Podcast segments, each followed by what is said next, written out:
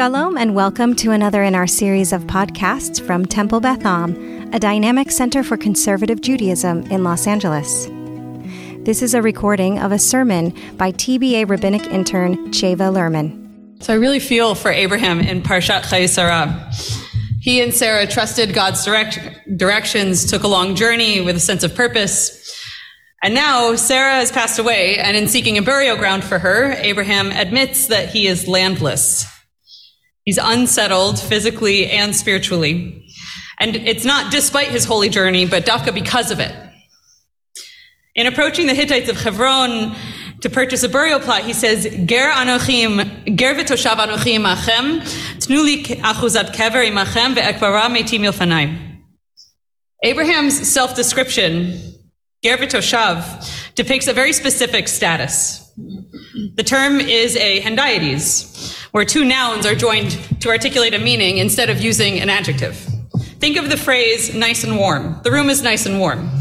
We don't take this to mean that the room is a nice room and it's a warm room, right? The room is something else. It's cozy.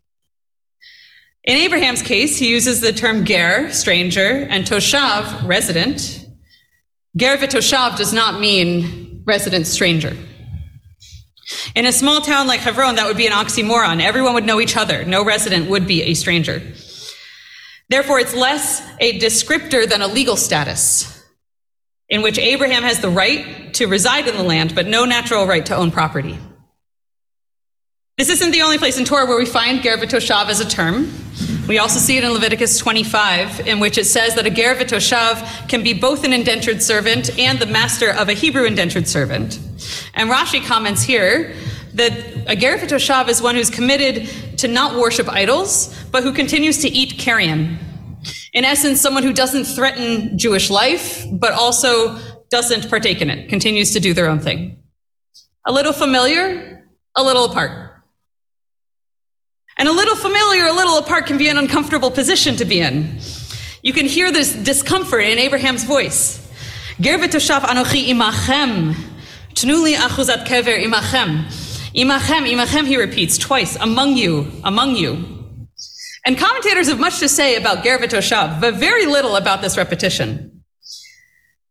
To my ear, it shows a desire to fit in, to stay, to be connected. Because indeed, he's asking to bury his wife. He's asking to secure a place where his family can come in her memory forever. He's not asking to join their tribe. In, later in the same parsha, he does not seek a wife for Isaac from the Bnei Chet. He just wants a space among them to be accepted without having to give up his own identity. Now, our journeys are all circuitous, and all of our identities are probably not as straightforward as we might present them in any given moment.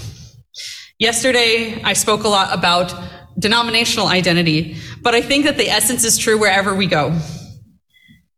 Sometimes the uniqueness of our paths can make us feel like Gerei Toshav, like resident strangers, even among people we love. But the story does have a happy ending. The Hittites, especially Ephron ben Tzochar, offer Abraham a place among them. And we could stop here because it's such a blessing and a nechemta, a comfort that to know that we can be accepted somewhere.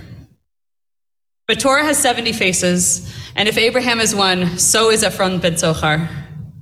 In addition to being accepted, may we see the vulnerability of being different, even in those we see often, and may we offer them a place among us.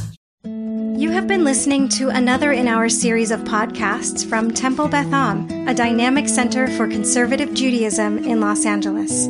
If you enjoy these podcasts, we invite you to write a review on the Apple Podcast site or wherever you get your podcasts. For more information about Temple Beth Am Los Angeles, go to tbala.org.